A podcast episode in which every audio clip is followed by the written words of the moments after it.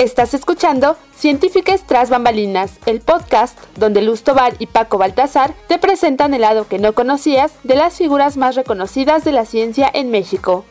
Cada capítulo estaremos platicando con un científico o científica sobre su vida personal, las circunstancias que les llevaron a entrar en la ciencia y otros datos curiosos para conocerles tras bambalinas. Acompáñanos.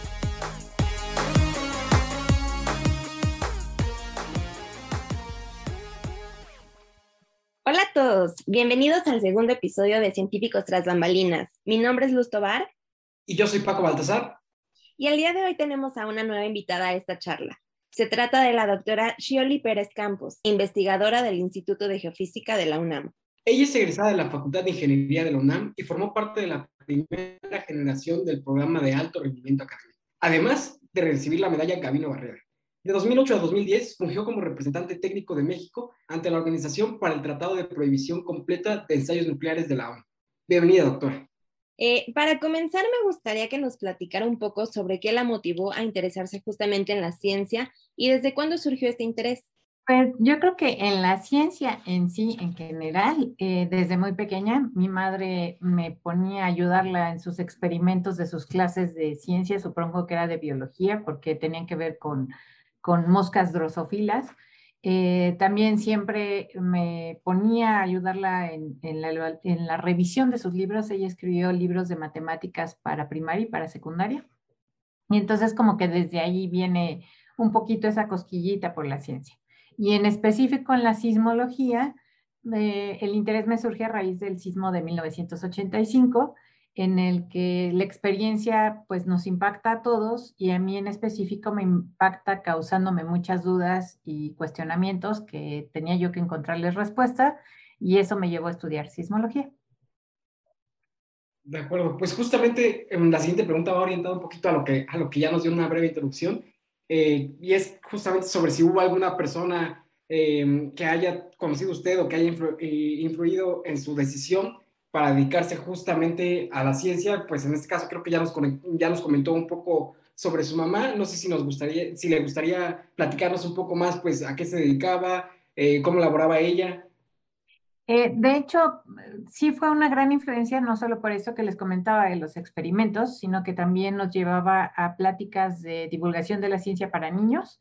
En aquel entonces existía una revista que se llamaba Chispa, que era de divulgación científica, y organizaban una plática mensual y llevaban a diferentes investigadores eh, para hablarnos de muchísimos temas. Entonces, por ejemplo, me, to- me tocó escuchar a la doctora Julieta Fierro o eh, fue el ingeniero eh, Roberto Coas el que nos llevó un sismómetro y nos habló de los sismos y para mí yo creo que fue la, la plática más interesante porque eh, pude ver un sismógrafo en operación después de estar saltando en el auditorio y como que me cautivó completamente. Eh, yo creo que esa influencia de mi madre tiene que ver con, con mi interés por la ciencia, pero no, no podría yo decir que es la persona que me, que me impacta o que, me, que es mi ejemplo como científica, porque ella no es científica, ella es pedagoga, es maestra de primaria, maestra de secundaria y luego hizo su doctorado en pedagogía. Y también está la influencia de mi padre, que él era bibliotecónomo y entonces para él era importante pues las fuentes, el conocimiento, el estar buscando las respuestas en los libros y no quedarse con una sola respuesta, sino que buscar muchas respuestas, ¿no? Entonces, las tareas, por ejemplo, de la primaria, mientras que quizás mis compañeros iban y compraban, en aquel entonces comprábamos unas tarjetitas, unas estampitas que eran eh, las biografías o las monografías, y lo que hacíamos era copiar lo que venía atrás, no teníamos Wikipedia, esa era nuestra Wikipedia manual, eh, y recortábamos las estampitas y las pegábamos. Mi papá no permitía que hiciéramos eso. Él nos, nos sacaba todas las enciclopedias que teníamos en la casa y nos decía, mira, aquí la Enciclopedia de Historia de México dice esto, y la Enciclopedia Larousse dice esto, y tal otro libro dice esto. Entonces, agarra tú toda esta información y haz un, un, una compilación y con tus propias palabras describe el asunto. Y así, pero ¿por qué? Si los otros niños nada más copian, ¿no? ¿Por qué vas a sufrir tanto? Pero yo creo que esa forma... Eh, pues motivó en mí el estar buscando respuestas amplias y buscar eh, pues mis propias palabras, ¿no? Para describir algo. justo, yo creo que eso que mencionas es muy, muy interesante porque como niños o, o como jóvenes también muchas veces este, las formas en las que nuestros papás nos hacen o nos orientan a, a buscar cierto tipo de información o a cómo nos, pues cómo nos educan básicamente, muchas veces no entendemos, ¿no? ¿Y por qué? ¿Por qué sí es tan fácil? Y justamente creo que ahora, en el contexto en el que estamos, donde, como usted menciona, hay Wikipedia y todo está en Internet, eh, es muy fácil en, re, re, encontrar información, ¿no? Recurrir a ella.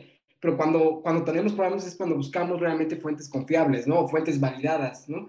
Entonces, creo que es bastante interesante como usted menciona, por un lado, que de joven o de niña no entendía por qué. Y hubo en algún momento en el que usted como que dijera, chispas, ¿es cierto? O sea, por ejemplo, secundaria, quizá preparatoria, que ya estaba más grande.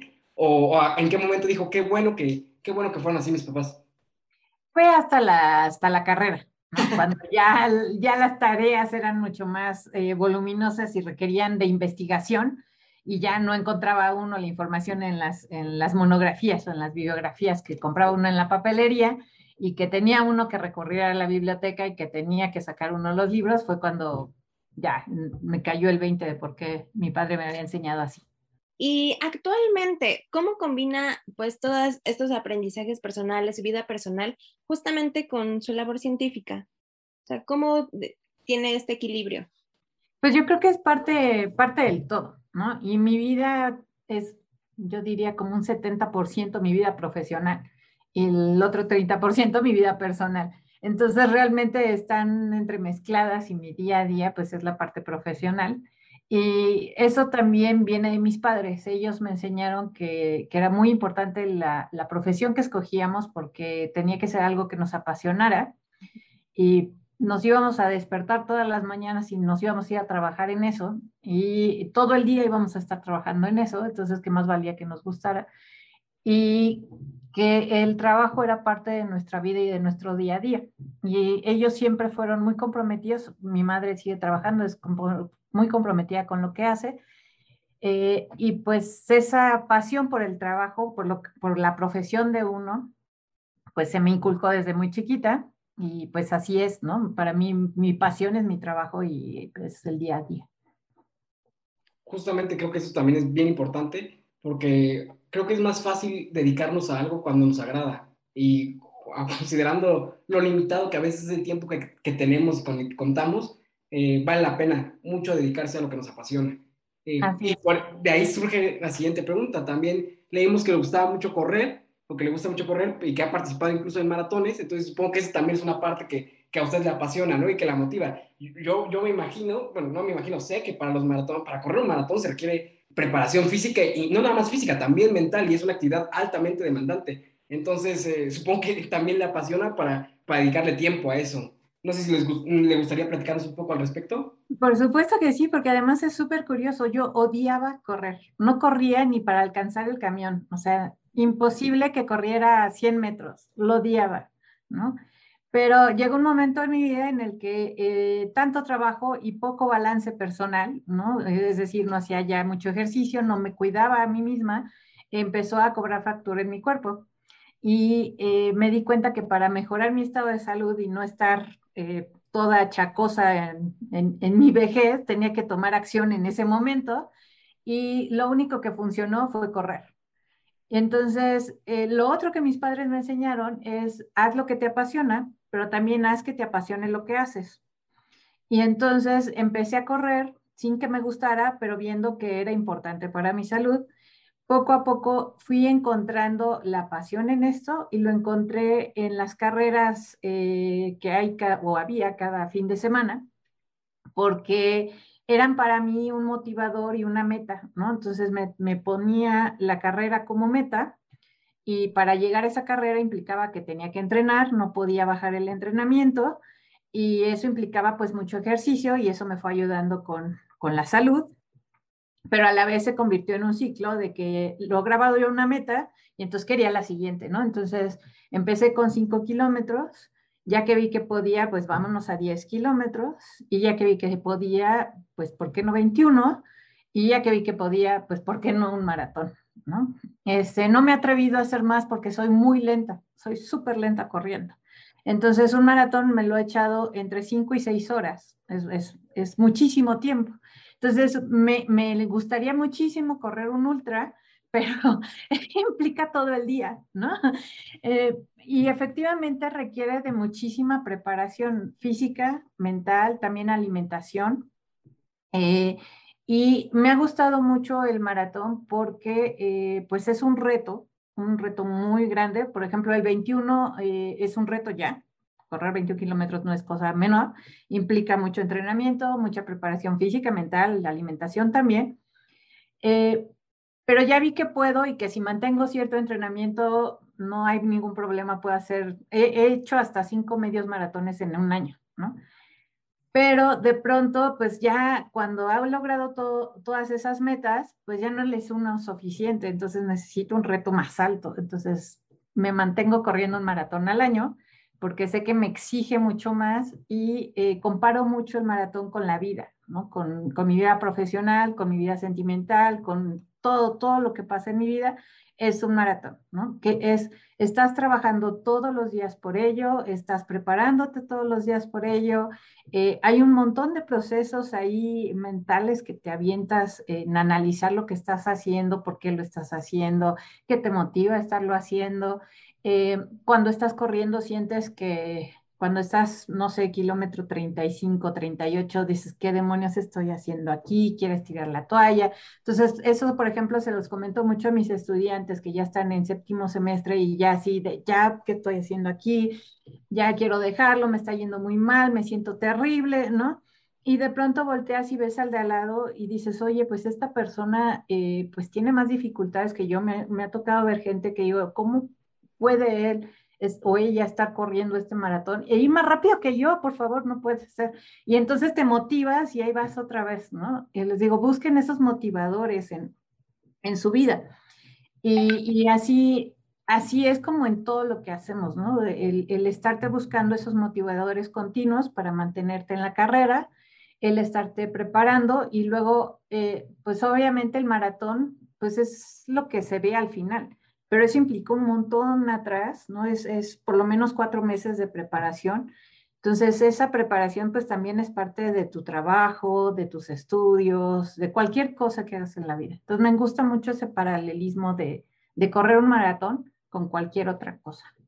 Justo eso que menciona también me parece sumamente interesante porque ahora con la pandemia yo creo que un reto bastante grande para los jóvenes, más allá de que si se nos va el internet o no en la clase, que si dejan más tarea, que lo que sea, este, es realmente encontrar la motivación para continuar, continuar lo que hacemos. Muchos estamos apasionados por asistir a un campus, por realizar actividades dentro de una universidad, quizá algunos por tener prácticas en un laboratorio, pero ahora con, con la situación actual, muchos también nos, nos llegamos a sentir a veces desmotivados, y creo que un reto, y eso que mencionó usted, me, se me hace sumamente importante para sus alumnos, de realmente decir, eh, es lo que quieres, si es lo que quieres, entonces cada día al final es un paso más para alcanzar eso que quieres. Y cada día es eh, un entrenamiento, una lectura nueva, un P D F, una tarea, conectarte a la clase a las siete de la mañana o a veces en la noche, si esa es la hora que toca. Entonces, creo que es sumamente importante y es un reto que hoy tenemos el mantenernos motivados. Y creo que es muy enriquecedor que usted lo comente. Así es. De hecho, eh, por ejemplo, todo el año pasado, bueno, me eché todo un año de marzo de dos mil veinte, que nos encerramos, hasta marzo de dos mil veintiuno, sin salir a correr a la calle, ¿no?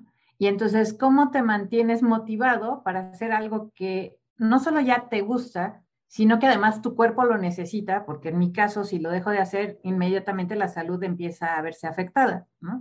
Entonces, ¿cómo motivarte para hacerlo y dónde lo haces? Y bueno, pues resulta que terminé haciéndolo en mi casa, corriendo en, alrededor de la mesa, ¿no? Y luego descubrí que si abría la puerta podía correr alrededor del carro y de la mesa y entonces me hice un loop así como de ocho, eh, un ocho y eran según yo como veinticuatro metros, ¿no? Y así en ese loop de veinticuatro metros logré correr un medio maratón.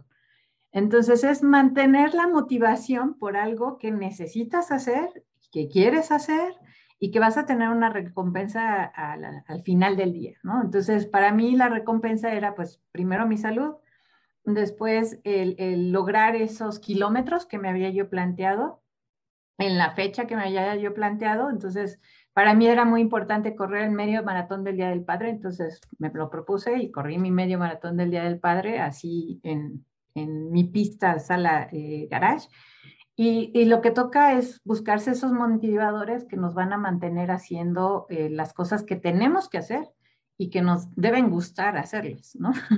Que necesitamos, porque sí, al principio correr alrededor de la mesa era así como, por Dios, esto está eh, horrible, terminaba yo mareada, ¿no? Pero, pero al final logré encontrar ese gusto y disfrutar correr alrededor de mi mesa. Me parece súper interesante lo que está diciendo, porque justamente muchas veces pensamos que los científicos, eh, bueno, ahorita lo que está platicando, ¿no? Es sobre una gestión emocional, mental y todo, o sea, todo es un conjunto, ¿no? Y muchas veces creemos que los científicos están como apartados de esta onda emocional y demás, ¿no? Así que, o sea, podemos entender que es un trabajo en equipo, ¿no? Mente, cuerpo, emociones, todo. Y, o sea, a partir de esto, justamente de lo que nos platica, a mí me gustaría preguntarle cómo, o sea, usted con todos sus conocimientos de sismología, toda la carrera que tiene, etcétera, sabemos que para los mexicanos es un tema delicado, ¿no? Esto de los sismos. A mí me gustaría saber cómo usted gestiona emocionalmente estos eventos, o sea, si tiene un impacto emocional o mental, o si ya lo ve como simplemente un sismo, o cómo es. Eh, es una pregunta bien interesante, Luz, porque eh, como, como me tocó vivir el sismo de mil novecientos ochenta y cinco, pues sí crea en mí un impacto muy fuerte, ¿no? El, el, después de que ocurrió el temblor y que yo estaba en la escuela, bueno, llegamos a la escuela, no hubo clases, me regresan a mi casa.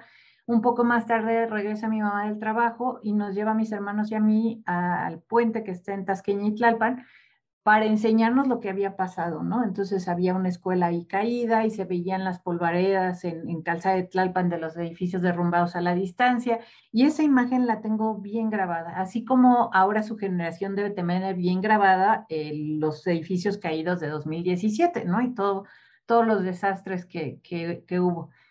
Y Y en mí, lejos de causarme ese miedo y esa angustia, a mí me causó curiosidad, a mí me causó, eh, quiero saber más sobre el fenómeno, quiero saber más sobre qué pasó, y creo que es una forma también natural de buscar eh, respuesta al miedo que le da el fenómeno.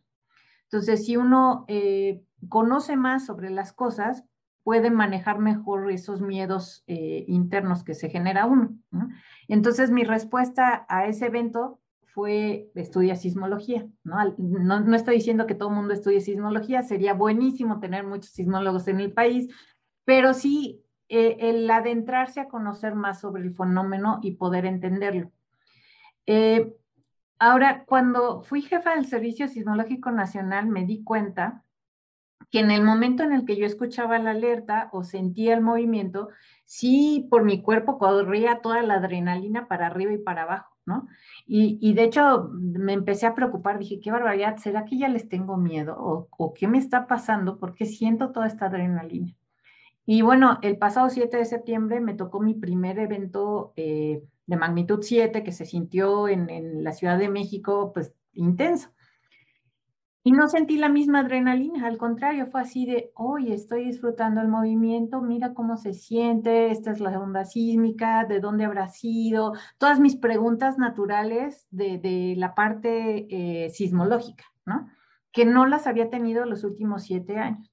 Entonces me di cuenta que en realidad lo que había yo experimentado con esa de correr de adrenalina no era miedo, sino que era la preocupación y la responsabilidad del momento de tengo que responder, tengo que actuar, tengo que ver que el sismológico esté todo en orden, que el, seguir los protocolos, avisar a autoridades, empezar a preparar todo el discurso que se va a manejar eh, para dar la información a la población, etcétera, etcétera. Entonces, el cuerpo eh, cuando, cuando entra a un estado de estrés empieza a liberar todas estas hormonas que lo ponen a uno listo para poder reaccionar y poder hacer las cosas bien, ¿no? Entonces, lo que estaba sintiendo era ese momento que en esta ocasión pues no la necesité, y entonces como no tenía yo que actuar ni, ni seguir protocolos de, de acción inmediata y atención a autoridades y demás, pues mi cuerpo estuvo tranquilo y eh, pues me di cuenta que, que realmente... Digo, me gusta el fenómeno, ¿no? El, el conocimiento del fenómeno. No, voy a ser muy respetuosa, no, no es que eh, me gusten los sismos por, por lo que provocan, al contrario, ¿no? Me parece que es terrible y que tenemos que evitar que haya esa destrucción.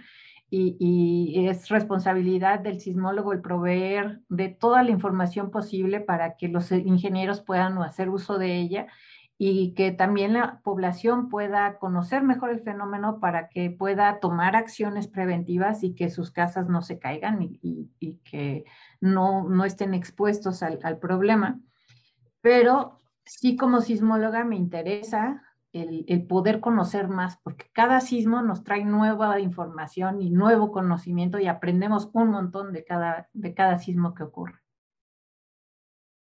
Sí, creo que eso que mencionas es bien importante y, y creo que es el fin, ahora sí que de todo, de todo el conocimiento que se ha acumulado durante todos estos años y de tener programas de prevención y todo, eh, al final es un fenómeno natural, geológico, inevitable, entonces lo mejor es estar preparado para ello, ¿no? O sea, no se puede, no, no hay más que hacer que prepararse, eh, conocerlo, estudiarlo y de acuerdo a ello generar pues eh, los protocolos más seguros para las personas y para también... Eh, no nada más personas como eh, las personas, sino también nuestras estructuras este, y, y la, las, las condiciones económicas, ¿no? O sea, todo el fenómeno en el que puede impactar.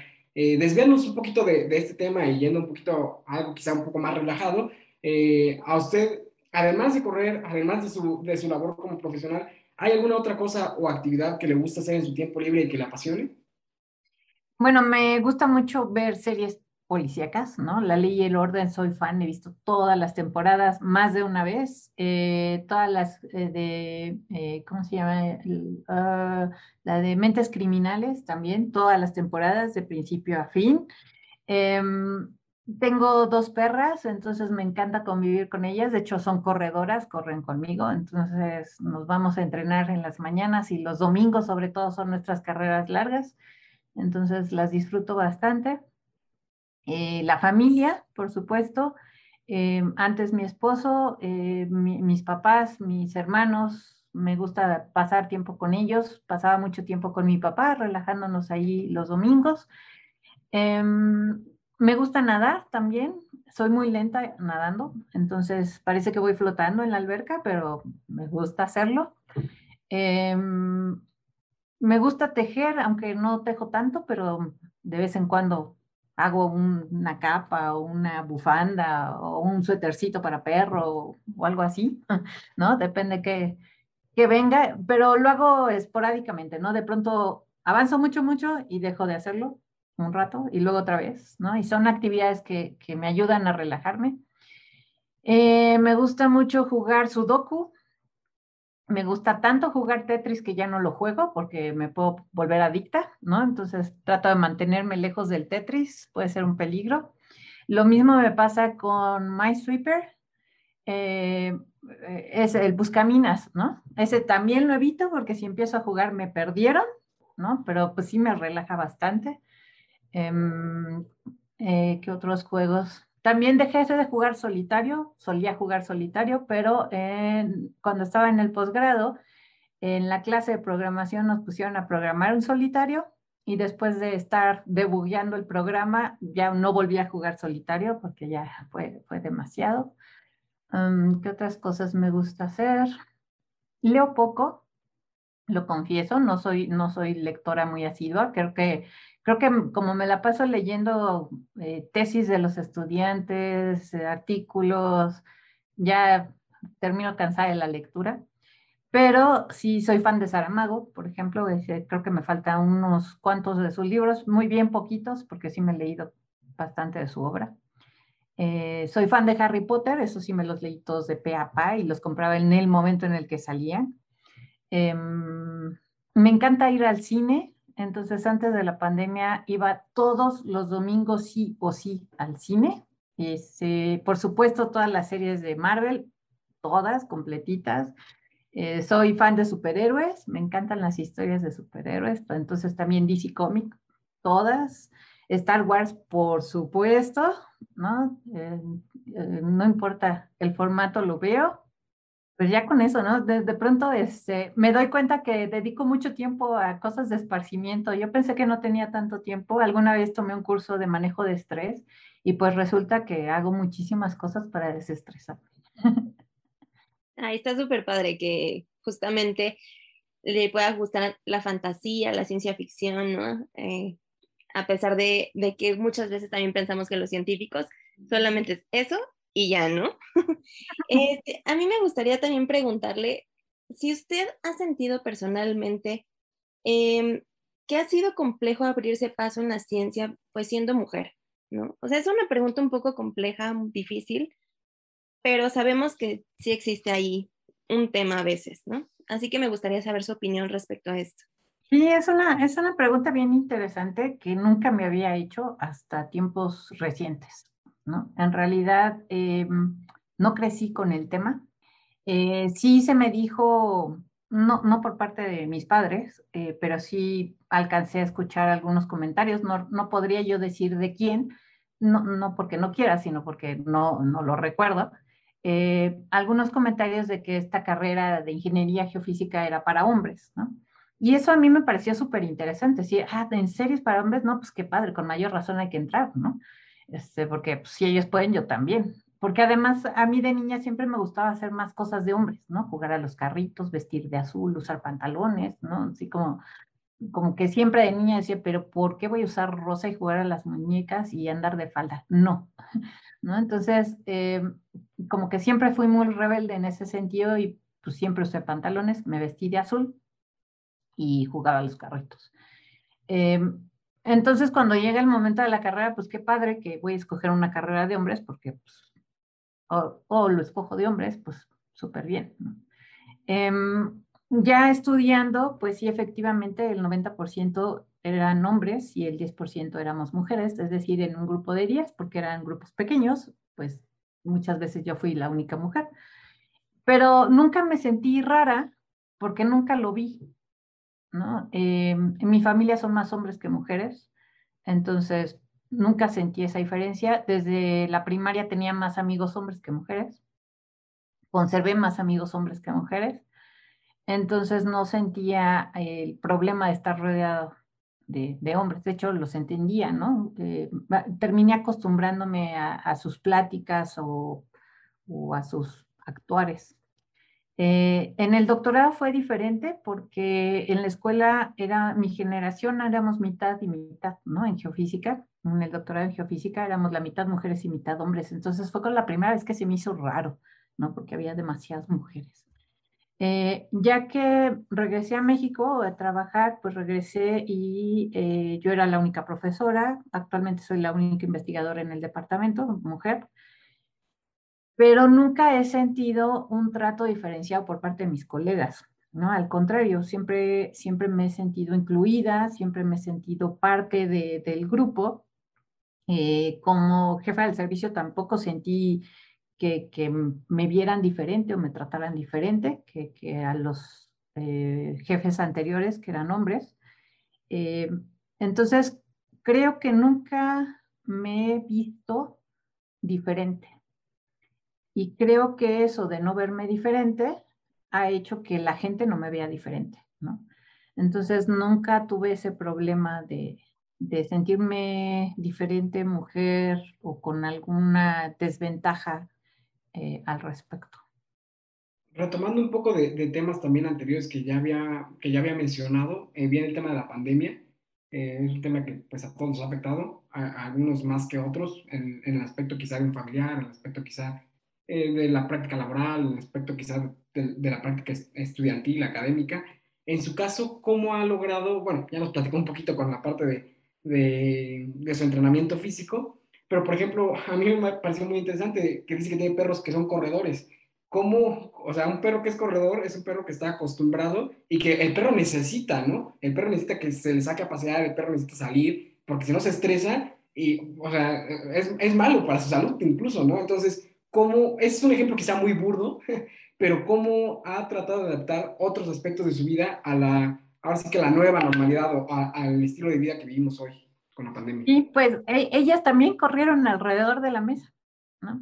Y este, una de ellas le encantó, lo hacía súper bien, la otra no tanto, eh, la otra sí se mareaba, yo creo.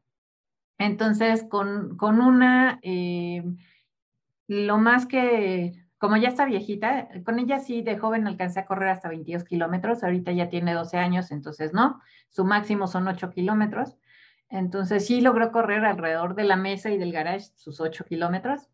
Eh, la joven eh, no tiene menos años con, conmigo y entonces no ha alcanzado un kilometraje tan largo. Eh, también es más grande, entonces hay que tener cuidado con su caderita y, y sus patitas. Entonces tampoco eh, ha excedido, lo más que ha corrido ella son quince kilómetros. Pero en, en ese momento que estuvimos dentro de casa, eh, sí no corría más de media hora, ¿no? A la media hora se agarraba, se sentaba y así de, mamita, yo ya me mareé, si tú quieres seguir adelante, a mí no me mueves más, ¿no? Entonces, bueno, pues le respetaba su, su hasta aquí llegué y ya. Pero sí mantuvo la carrera, eh, sus treinta minutos y con eso. Y ya ahora que corremos nuevamente en la calle, pues felices corriendo sus kilómetros, ¿no? Eh, sí hubo muchos ajustes, eh, por ejemplo, eh, en el sismológico, en la parte profesional, pues hubo un montón de, de ajustes para que el sismológico pudiera seguir operando veinticuatro siete y eh, se adaptaron muchas cosas para, que, para proteger a la gente de ahí, ¿no? Que no ve, fuéramos a tener eh, brotes, pero al mismo tiempo mantener la operación. Eh, afortunadamente yo pude manejar mucho o todo desde mi casa, ¿no? Eh, tuve la fortuna de contar con buen internet y buenas conexiones y todo, entonces hicimos mucho desde casa. Eh, el aspecto familiar pues fue un momento crítico para mí porque mi padre eh, pues ya estaba terminal, entonces eh, para mí la pandemia fue un buen momento para pasar todos esos meses eh, al lado de él, que si no hubiera habido la pandemia no lo hubiera podido hacer porque hubiera tenido que ir a trabajar todos los días, ¿no? Entonces el, el, la pandemia me permitió a mí estar con él todos los días y poderlo cuidar muy de cerca. Eh, Durante la pandemia, pues murió mi padre, ya como les comentaba, por cuestiones ya terminal que tenía, pero también falleció mi esposo. Él pensamos que fue colateral de la pandemia, ¿no? No, él no murió de COVID, pero eh, seguramente como mucha otra gente, eh, el miedo a ir a algún hospital o al doctor en esos momentos, pues hizo que no fuera. Y pensamos que tuvo alguna enfermedad, quizás cáncer, que, que al final fue muy rápido, pero pues no hubo forma de saber qué tuvo, ¿no? Y mi abuelo también me permitió estar con mi abuelo. Eh, mi papá murió en diciembre, mi esposo murió en enero, a un par de semanas de diferencia, y mi abuelo murió en mayo. Mi abuelo también eh, pues estaba con nosotros, eh, cumplió sus cien años durante la pandemia, ¿no? Entonces, pues por supuesto que le hicimos fiesta, pero todo virtual. Eh, él, él era muy tecnológico, le gustaba este asunto de la tecnología, entonces le fascinó su fiesta virtual con fondo de pantalla para él y toda la cosa.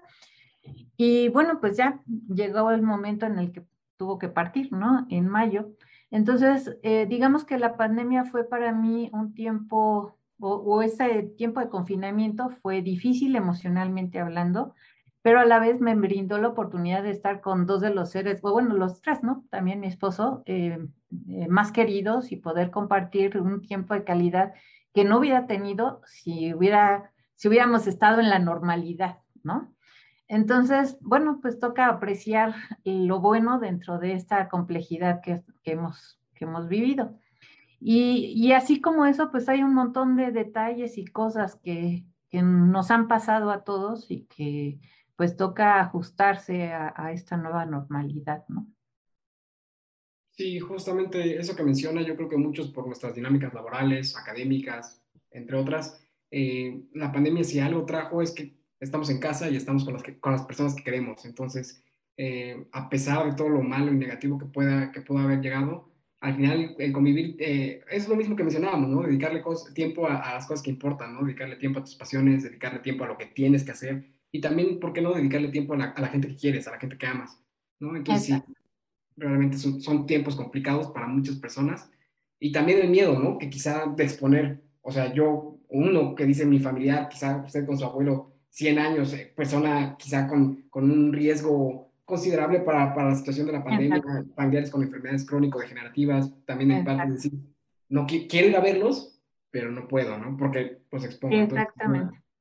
Yo, yo tuve la fortuna de que vivo al lado de ellos, ¿no? Entonces era como estar confinado con ellos, porque pues nada más era salir a la casa de al lado y regresar a mi casa, ¿no? No, sin necesidad de salir más allá de la cuadra. Eh, y gracias a eso, pues pude estar tan cerca de ellos, ¿no? Eh, eh, si hubiera sido una situación diferente, en donde yo tuviera que trasladarme a otro punto de la ciudad, pues hubiera sido el caso de no poder verlos en, esta, en estos últimos tiempos, ¿no? Afortunadamente, pues mi caso fue, fue así, estando aquí al lado, y, y pues confinamos las dos casas, ¿no? Pero siempre ese temor de que algo entre y los afecte a ellos en su estado tan vulnerable, ¿no? Mi papá muy, muy vulnerable, diabetes, problemas cardiovasculares, más enfermedad terminal, pues no, no era fácil lidiar con, con ese temor, ¿no? De, de que cualquier cosa pudiera afectarlos. Doctora, ha sido un placer poder platicar con usted el día de hoy. Realmente nos llevamos como muchas cosas de esta charla.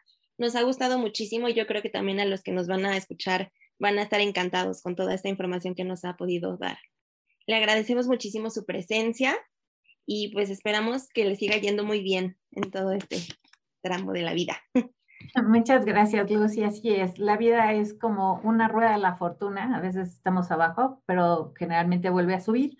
Entonces toca disfrutar el viaje y hacer de él lo máximo. Así es. Muchísimas gracias por sus palabras y seguramente todos los que nos escuchan van a estar súper motivados con todo lo que usted dijo. Gracias, Luz. Nos escuchamos en, la siguiente, en el siguiente episodio y recuerden, y recuerden seguirnos en nuestras redes sociales. Hasta luego. Científicos tras bambalinas es un podcast realizado por Biólogos de Frontera, una comunidad creada por estudiantes que busca expandir el acceso al conocimiento sobre la ciencia de frontera y lograr un acercamiento de la sociedad a la actividad científica. Científicos tras bambalinas está integrado por Sergio Gutiérrez, Luz Tovar y Paco Baltazar. César Aspiros es coordinador general y fundador de Biólogos de Frontera. La producción está a cargo de Daniela Sandoval. Síguenos en nuestra página de Facebook. Estamos como Biólogos de Frontera. Gracias por escuchar.